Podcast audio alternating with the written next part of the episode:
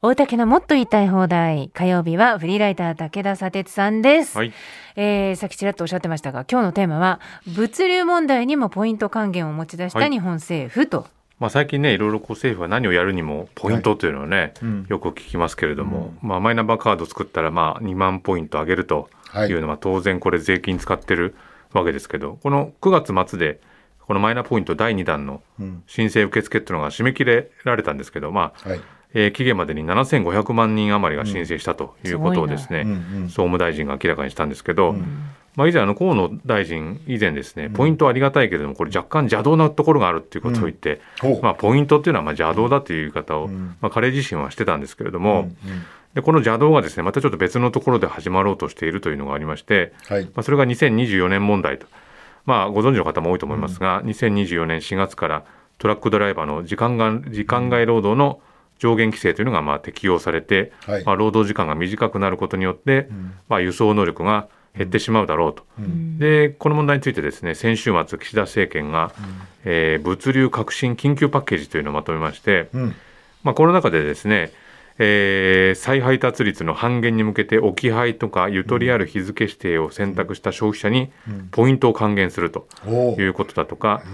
鉄道とか船を使った輸送量を10年で倍増させるということが書かれているんですけれども、確かにこの再配達率っていうのを下げる必要はあるんですけれども、これは根本的な解決につながるんだろうかと、で資料を読んでみますと、荷主とですね、消費者の行動変容というのが必要だというふうに書いてあって、宅配の再配達率の半減に向けた緊急的な取り組みと、ポイント還元を通じた消費者の行動変容を促す仕組みの社会実装に向けた実証事業をやりたいというふうに書いてまして、荷物を受け取る側がですね、コンビニとかで受け取ったりとか、ゆとりある配送の日時を指定すると、ポイントを還元する仕組みを作るというふうに言っていて、この行動変容について政府広報とかメディアを通じた意識改革、行動変容の促進強化が必要だというふうに書いてあるんですけれども、こういったポイントが始まるぞっていうことになると、当然こう我々の頭には、またなんか仕組みを新しく作るのかとか、中抜きするのかっていうふうに疑ってしまうんですけど、これはもう疑う方が悪いんじゃなくて、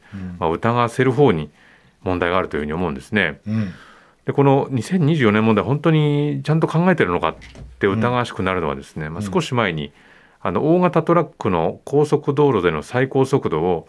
時速80キロから引き上げるっていう話が浮上したことがあってですね、政府が現在80キロになっているこの高速道路でのトラックの最高速度を引き上げるという方向を提言したと。これ今車両の総重量が8トン超えるトラックなどは、ハンドル操作が難しいというような理由からですね、普通の乗用車の100キロよりも制限されてるんだけれども、今自動ブレーキ機能とかもあるから安全上の問題はないというふうに言ってるんで、このトラックをこう80キロじゃなくて100キロにすればもっと運べるんじゃないかっていう、そんな短絡的な考えいいのかっていうふうに思ったわけなんですけれども、そういうことから考えると、この本当にその2024年問題、大体ですね、2024年度には何も対策を講じなければ 14%、2030年には34% の輸送力の不足が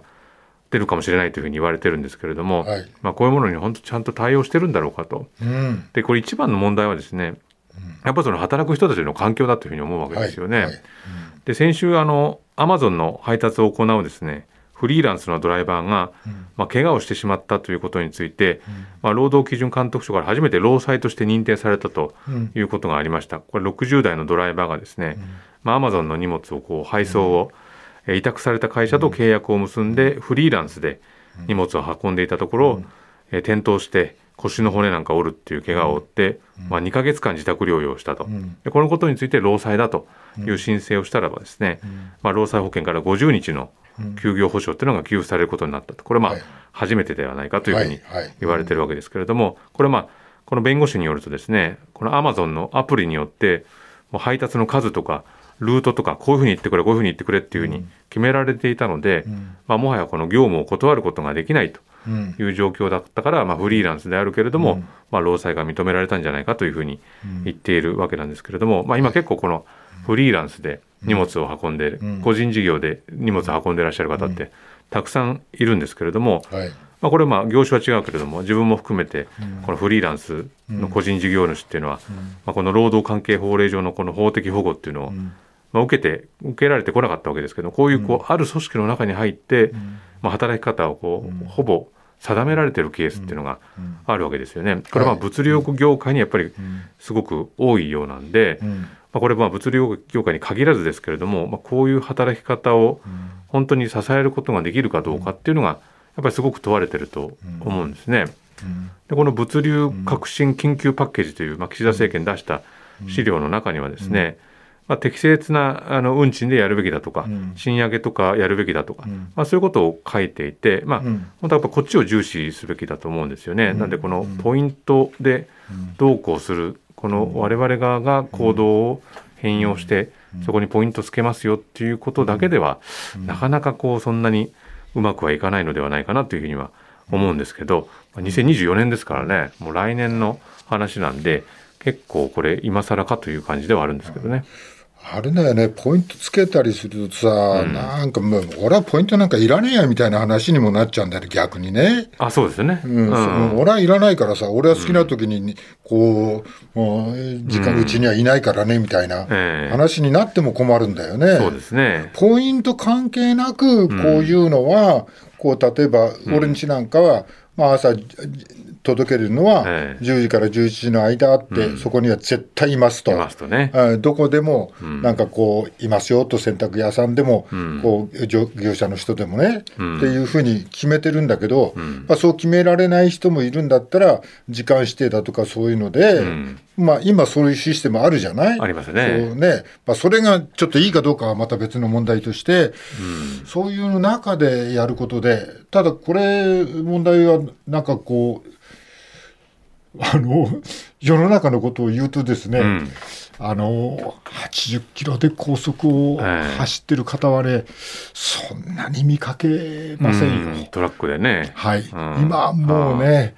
もう走ってます、だからそこのところはちょっとこれなんていうの、こう労働時間をちょっと短くするんでしょ、まあ、そうですね、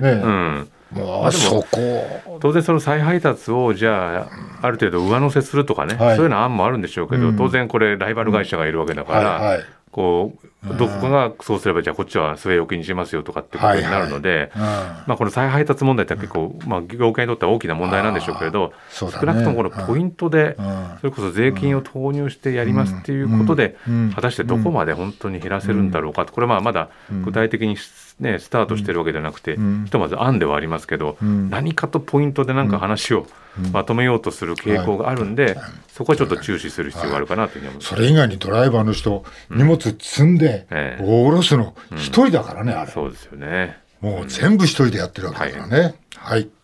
以上、大竹のもっと言いたい放題でした。佐哲さん、2時の情報までご一緒します。はい。